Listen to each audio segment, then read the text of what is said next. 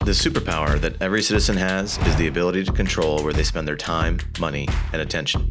By focusing these on supporting local businesses, you are having a profound impact on your friends, your family, and your local community. So if you want to change the world, you can start with buying local. Welcome back, everyone, to Buying Local. I'm your host, Michael Nelson, here over at Five Towers Media, and I am joined today by Chris Mast from the car shop. Uh, And you guys actually have, you have a few locations, right? Three locations. Yeah, we have three locations now: two in Queensbury, one in Malta, That's awesome. Um, two for sales, and and one that's just service. and it's just service. And that, that's the one over by Starbucks, right? It's Yes, just next service. to the Starbucks. Yep. Yeah. I actually, uh, I we're sitting here because I had gone to a Chamber of Commerce ribbon cutting uh, for the the um, the great the one right next to the Great Escape. Yeah. And uh, but I had stopped at the one next to the Starbucks, and I walked in and. Oh, by accident. Yeah, by accident, and, and, the, guy- and I was like, "I'm here for the ribbon cutting." The guy's like, "I think you might be in the wrong place." so, um, and now you just you just opened up the one in Malta, is that what you? Yeah, like we, we just took took over the property uh, the end of January. Um, we just got ready. We've been out there for service since. Okay. uh, but we just opened for sales this month. That's awesome. And what um, where where is it? Uh, it's twenty two fifteen Route Nine, Mechanicville, a block north of the Round Lake. Uh, it was formerly Mark's VW Service and Repair. Okay. They were there for like thirty years. Oh, no kidding. Yeah, yeah. And just uh, retiring. Yep, yep. He retired, and uh, so we're maintaining the the VW Euro service business um, and adding our our touch to it as well. That's awesome. Yeah. Now, six years you've been up in Queensbury. Uh, yes, exactly right. We were in Fort Edward for two years before that, Okay. and uh, that was pretty much where it started. Fort Edward. That's where it started. Yeah. Now, are you from around the area? No, Long Island. Long Island. Okay. And uh, what what brought you up here? Uh, life. Um, so we were on Long Island. I was living with my wife. Uh, we had just got married when Sandy hit. We were living in Long Beach in a rented house. Okay. The ocean met the bay in our living room. Uh, yada yada yada. Yeah. We wound up taking a, a- a rental in Queens, and we had literally just got married three weeks prior to the storm, and uh, you know started thinking about family and affordability, and she had family up here, and it just kind of made more sense to give it a shot. Yeah. Yeah. It's beautiful up here. It is beautiful up here. Right. It's a very different, different way of life. I bet. Yeah, for I've never lived in Long Island or New York City, but I worked in Long Island City, which is Queens, a block from Manhattan, for 15 years, and um, hour and 20 minutes each way to go 17 miles. Different life. yeah, right. Different life for sure. Seventeen miles. That's crazy. Yeah. So, so you made the decision to come up here, and why cars? So I've always done cars since I'm like Okay. 19 years old. Uh, my father was in cars. Um, I had uncles in cars, and uh, it just kind of was what I flocked to as a kid. It's Mm-hmm. what, what I was decent at, and I was able to make a living without the whole college thing because that really wasn't for me. Yeah, it's not for everybody. Yep, for sure. Um, and then just came up here. I was hoping to be able to still maintain my client base from down there. That didn't work out. Um, so I, I found a small place in Fort Edward that was really affordable and got a dealer license and put some cars outside and sold them. No kidding. Nah, yeah, I know nothing about that industry as far as like what it takes to actually sell cars. Um, It takes the same thing that it takes to sell anything. Yeah. You know, the reality is, is you have to give some people something that they want, something that they need, and you have to treat them fair. Doesn't Fair. matter if it's coffee or cars. Okay. All same, right. same stuff. But the the logistics of like you have to be licensed. Like there's a whole thing that you have to go through in order. Yeah, To, there's there's DMV licensing and and that stuff is definitely uh, a bit of a headache, but the ha- you know obviously cars are, are safety issues and, yeah. oh, Yeah. and major financial purchases, so and people need to be protected. So Yeah. there's there's all sorts of stuff there. So, and one is, I think I said this this to you before the show. You know, we ended up here because I was at that ribbon cutting, and I happened to be standing next to one of the people at the open door, and they were talking about all the great things that you guys do for the open door. So I just uh, maybe just fill us in on the kind of things because you know we love community driven organizations locally, obviously. Yeah. And uh, tell us a little bit about the the work and the help you're giving the open door. So I'm not even sure really how it all began, but a couple of years ago we kind of had an idea to just kind of give back, and I think it was uh, I think it was started with Thanksgiving, and we were like, we'll give a turkey for every car that we sell. Um, and then we kind of just had some friends that ran a service business, um, Combs Automotive on Exit 18, and they were like, well, we'll do the fix-ins, and then it just kind of became a whole thing where we fed, I think between uh, Thanksgiving and Christmas last year, about 130 families or something. That's awesome. Um, you know, just little things. The- The community supported us. Like I said, we started. I didn't say it, we started with three cars in Fort Edward, oh, really? um, and now we sold 700 something cars last year. So you know, the community has supported us. So it, it Yeah. makes sense to uh, to support the community back. That's amazing. 700 cars last year? Yeah, a little more. Well, um, I- so I'm curious, you know, and this is kind of my own thing. And as knowing that you're coming in, I, I remember during the pandemic and all the stuff that was going on, that like Carvana and you know, basically there's like apps where you could sell your motorcycle, sell your car, like or buy one for that matter. Yep. Uh, and I, I'd love to get your thoughts because from what I've seen, it didn't really work. Well, it didn't fail yet. Um, the model that they did, they definitely expanded way too fast um, for their own good, which is reflected in the stock price and everything you see on TV. Yeah. But basically, it's just digital retailing, which there's definitely a place for it in the business, but it can't be purely digital. You need to be able to walk somebody around a car. You need to be able to show somebody the difference between you know a base model and a loaded model and you know these are big purchases it's not too often that people are going to buy a house or a car sight unseen right they want to test drive it they want to sit Yeah. in it they want to feel it they want to smell it right if it was a smoker's car you can't get that from a website it's not just going to amazon and click it's used right so they're, they're pre-owned cars Yeah. it works great it's a great model for new cars tesla's killing it but for pre-owned cars, it's just not realistic to be hundred percent digital. So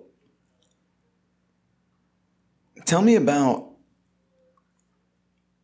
like the the in, the status of inventory because that was something else I was thinking because I know because I, I unfortunately I bought a vehicle uh, in 2020 I think it was um, and paid way too much money for it uh, because just it was the only one that I could find Supply and demand. Right. And I know, so that was a huge thing for a while that the used car car market was almost non existent. Correct. where are we at now? So we are better, but we're also about to get worse. Okay. Uh, A big portion of cars come from off lease and come from rental agencies. Right. So when the factories closed, there was obviously no production of new cars. So when there was no production of new cars, the new car dealers began selling a lot more pre-owned cars because that's all they had. So it just kind of kept chipping away. So the, the store that used to sell a three-year-old car couldn't get it because the new car store took it. right. And then the car that the store that used to sell a five year old car would now find a, a little older and a little older. But the problem is now we're going to start coming into the place where most leases are two and three years. So COVID happened and shut the world down in 2020. So basically, 2020 there was extremely low new car production, which means there was very little new car leasing happening. Okay. So the typical cycle is three years. So now we're coming up on that cycle where there should be millions of off lease cars hitting the market, but that's not happening. They won't be. They won't because they didn't exist. Interesting. So it's going to take really another three years for the inventory situation to be quote unquote normal again if the new car manufacturers go back to their old way of flooding inventory. Um, they learn though that when you flood in, they always knew if you flood inventory, you have to put rebates on cars Sure. and rebates can be big two three four five eight thousand dollars Mm-hmm. and what they realized during covid and because of covid is that they can make the same money or more selling half the car Right. yeah. so the question is going to be are they going to flood the market again Yeah. you know old dogs new tricks i believe they will i believe that at the end of the day they will want numbers and they get service money and parts money and the more cars on They want to sell a million units, not 500,000 units. regardless of the profit Regardless margin. of, yeah. that's that's my belief. I think it will come back to that. Um, there's a lot of conversation in the industry about which way that's going to go. Yeah. Um, some of the the big guys, Ford, GM, are trying to do this model where it's like direct to consumer, trying to go with the Tesla model, but we'll see. And that was was there legislation that was passed in order to make that happen? Like I remember seeing something about Well, There's so there's franchise laws Uh-huh. that make things really difficult. But so like Ford, for example, is trying to separate their EV division Mm-hmm. from their regular division. So that'll bypass the franchise laws, Right. Because it won't be part of the franchise right, and they can sell direct con- And to they can sell consumer. direct to consumer. But they can't do that with their trucks. They have to go through a dealer. Well, if it's an EV, so if they achieve their goal, Mm-hmm. then they will be able to because if it's an EV, Yeah. then that'll be under a separate umbrella. And But for their current gas powered ones, though, they have to go through a dealer. they Is that have to, correct? yeah. Yes. Yeah. yeah, I remember seeing something about that where it was, you know, kind That's the of franchise laws. Right. So you can't sell a franchise and then say I'm going to sell a car and compete with and you. compete with you, right? Right. Yeah, So that that's where the tricky stuff comes into Yeah. place. Tesla doesn't have that issue because they don't have franchise. yeah. Right. So it's it's just a direct to consumer model. Yeah, it's interesting. Uh, But if there's all these mandates about EV, and by 2035 every Right. car in California needs to be an EV, then what is the guy that, that owns a 50 million dollar Ford store going to do in California? right. Well, that was. It's become a really big used car dealership. Well, yeah, right. That's where you have to go at that So you have point. to go. Yeah. There's, I mean, there's not even an option. Is that you're you're no longer going to get the franchise? Or, well, you have a franchise, but they just don't make those vehicles You have, anymore. you have a franchise that's worthless. yeah, I bet they're excited about that. I bet you that's scared. I would be. I would be very It's scared. crazy. Yep. I I mean, how e- easy is it to go from a new car market to a to a used car market from a sales standpoint? I mean, if you're an operator, you're an operator. Mm-hmm. Most new car operators are used car guys anyway. But the value is in the franchise. Yeah, You know. yeah. So you can only get a Ford from a Ford store. So Yeah. if People have to come to you. people have to go, If I there, wa- so if I there- wanna- there's value. In it. if I want a Wrangler, I got to go to the Chrysler guys, right? Right, Like, yep. yeah. So there's huge value in that. So if they're going to just dilute the value of that, that's going to create issues. And again, we'll see what happens. Um, but that's a lot of conversation in the industry from a new car perspective Yeah. right now. I- I'm fascinated by it I, to see what's going to happen. You know, it's just, uh, I'm fascinated to see what's going to happen with the EV mandates. yeah, That's a whole nother separate, you know, conversation. But that's, you know, we don't have a grid that can maintain that or handle that. So Right. That's problem number one. yeah, it's a big problem. I, we we uh, recently had um, uh, Andy from Blue Flame and we had Joe Cerrone from Cerrone Plumbing and Heating on the show talking about the heat pump mandates. Yep. Uh, similar thing, right? Where they're talking about, and I, I don't think that people are realizing this, but there's so many people that when they go to get that heat pump, their electrical system, forget the major grid problems, just their house cannot handle the heat pump without a whole electrical upgrade on the service and everything else, right? Correct. And those EV cars are going to have the same problem. So now you've got a house that can't handle a heat pump. Now you got to add a heat pump and an electric vehicle charging station to it. I, Yeah. Like, a- and and that means like what a 400 amp service, And the, I don't even know anything about that stuff, Right? but the grid can't handle it. I mean, the right? And reality then there's is the grid at can't- large that can't handle that. Yeah. Let alone just the each individual household. When you look at the number of houses in the area and how they're set up, like so we live on an old farm out in Greenfield Center, right? And this is what we were talking about. And there is not an electric heat pump system that will take care of our house. Right. Right. Without spending almost as much as we spend on the house. It's, it's Right. ridiculous. And then you look at trying to now again add a station for charging your vehicle. And oh, guess what? We're not a one car household. Right. We're, we're a two car household. And I've got an 18 year old and I've got a gonna be 14 year old and I got a 12 year old. And so, you know, like, how are we going to charge six cars? Right. you know Right. and these he i it's just it's such a fascinating thing and i just keep asking the question of how come no one's having that conversation at like Then we're, I mean, we're gonna if we go down that rabbit hole, we're gonna go into politics. And Well, we don't have to go all you know that, what I but- mean? But that's the reality. The reality Yeah. is, is people are talking about it, but the media is not talking about it. The mass media is not talking Yeah. about it because it doesn't fit the narrative that they're trying to push. And you know, yeah we'll we'll walk into the problems that we walk into, you know, and then, and then they'll they'll unwind and they'll pause and they'll stall, but they'll keep pushing the mandates, and then it looks good for headlines. you Yeah, I guess. that's their base, their voter base, and it sounds good. It looks good. It goes across the New York Times, right? California did this, boom, and then whatever. yeah it's interesting i like i said it's it, it's good television watching it all. It is unfold, definitely So, yeah, but the problem is that it's the sort of children are going to live in. you Yeah. know? So I Yeah. ha- I have an eight and a five year old. You have you have more than me, and they're older, so they're walking into the world sooner than mine are. yeah, it's crazy. It's going to be interesting. Yes, yes, it is. So, and I don't want to keep you here all day, but I that's I, I had like hundred questions I could ask you. So, uh, so you know, from a, a growth standpoint, so you uh, like what a great story, right? You start with three cars in Fort Edward. Yep. Uh, you're there for two years. You said Yep. Give or take. grew into, and then you moved to. Queensberry, right next to the Great Escape, Okay, that was your second shop. was the second And that location. used to be Mountain View. uh, Mountainside Auto, and Mountainside. Northway transmission. Yeah. Yep. and then um, and then you added the the the, the service shop by And then we took- Starbucks. yeah, we took the service because we just needed the space. I mean, we couldn't. We, we grew so fast that we outgrew our shop. yeah, Um, we didn't own the property, so we weren't going to make major improvements to it. Um, that place was available; it became available, so we, we kind of worked it out. And then uh, I, you just you, you can't get into that place now either. So yeah, yeah, yeah. you know that that's a great story. Also, uh, That's what I'm saying. The whole thing is just what great problems to have. Like, and, and so my question for you is, I mean, you're growing in leaps and bounds. How are you doing it? Like, how does one grow a business? good people. Good people. Tell me more. You want what do you want to know? So so um, I have a guy with me, David, who's been with me. He was out for a little while, but he's been with me since Fort Edward. Um, realistically, I would say top five salesman in the country. Okay. Um, no BS. Um, Mark, who now him and David run Queensberry while I'm here trying to set Malta up. Uh, you know, one of the top finance guys around.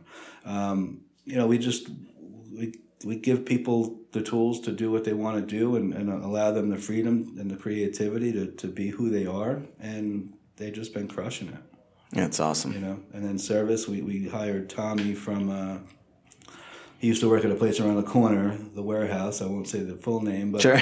um, and uh, you know he brought his client base over to run in the service department, and you know now you can't get into the service department. Yeah. Um, you know if you drive past it, you see it looks like I'm shopping mall in that place. It's crazy. It's interesting because there used to be uh, before you were there. There was a I can't remember the name of it was. Doesn't matter. But There was a dealer a while back. Yeah. And then there was an Amco that was there for like a year. Yeah. And he probably didn't service eight customers in the year he was there. And then he went out and then we took it. Okay. And I, well, I remember when the dealer was there, and I always thought it was crazy that they didn't offer any service whatsoever. Yeah. Because I would think that those two things go hand in hand, right? You're going to sell a car, and then you're going to service the car. They do. So they also had another separate service location Oh, okay. um, in Glens Falls. But, uh, you know, space is an issue and, Yeah. and overhead's an issue. And, you know, when you're, when you're selling cars, you know, as a used car, we're in New York, right? So, so there's a lot of legality about how the, how the car has to leave the dealership. Um, and nobody's perfect. So we do our best and then we miss stuff or things break a day, a week, a month, a Yeah. year later, and you, you have to service your customer. So it gets to a point where you would need need to decide either you're going to get cars ready for sale Mm-hmm. or you're going to fix Lucy's car. right. Right. So if you only have so many lifts, that, that becomes Oh, a okay, question that that, makes you sense. have to ask. So Yeah. Am I going to do right by Lucy or am I going to sell a car to Mike? Yeah. And when you have to make that choice, you can't do that. So then you have to add. Then you need more space. You know, it's so, that- interesting. that's why we took Aviation Road yeah.